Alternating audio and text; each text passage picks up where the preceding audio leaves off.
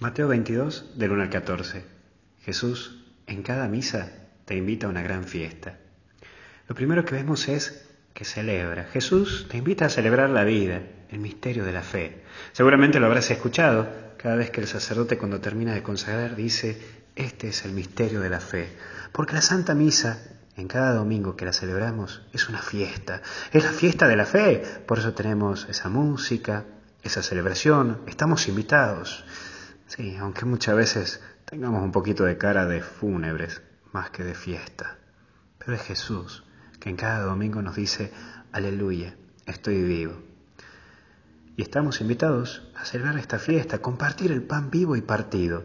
Jesús es vida y te invita a celebrarla. Vos y yo tenemos que celebrarla la vida.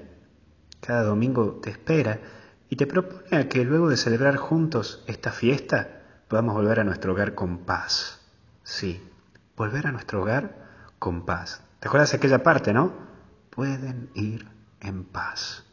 Esa paz que solo da Él, el Señor, y que te alienta a mantenerla durante toda la semana. Hay también excusas, y somos muchas veces como estos tipos que aparecen en el Evangelio. No, mira, ¿sabes qué?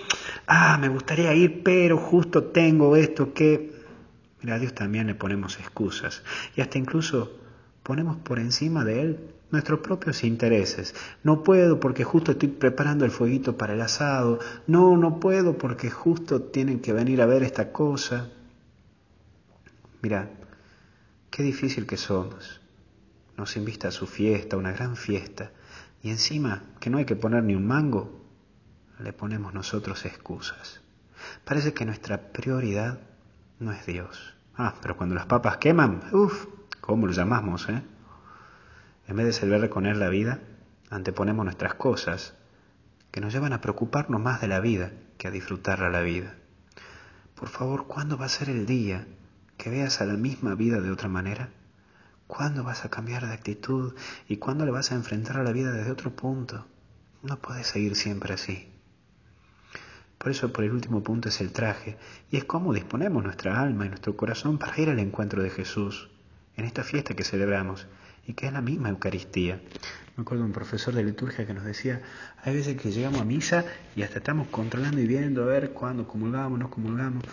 Mirá, hasta la gran propuesta de la liturgia es llegar un ratito antes y hacer silencio y preparar el corazón para estar en esa celebración, preparar el corazón y el alma para ese encuentro con Jesús es ir con la ropa de humildad, los zapatos de tu nada y ese buen peinado que muestra alegría. Ojo, el peinado de la alegría, lo que te identifica, lo que lo primero aparece. Y por favor, no te vistas muy gracioso, pero tampoco te peines tan gracioso. Hoy celebramos la fiesta de la vida. Cristo vive, Cristo reina y Cristo está. Porque hasta el cielo no paramos, como lo decimos cada día. Que Dios te bendiga. En el nombre del Padre, del Hijo y del Espíritu Santo. No te olvides de ir a misa, que es la fiesta de la fe, y no te olvides de rezar el rosario, que está difundiéndose y que está bastante bueno. Nos vemos. Cuídate.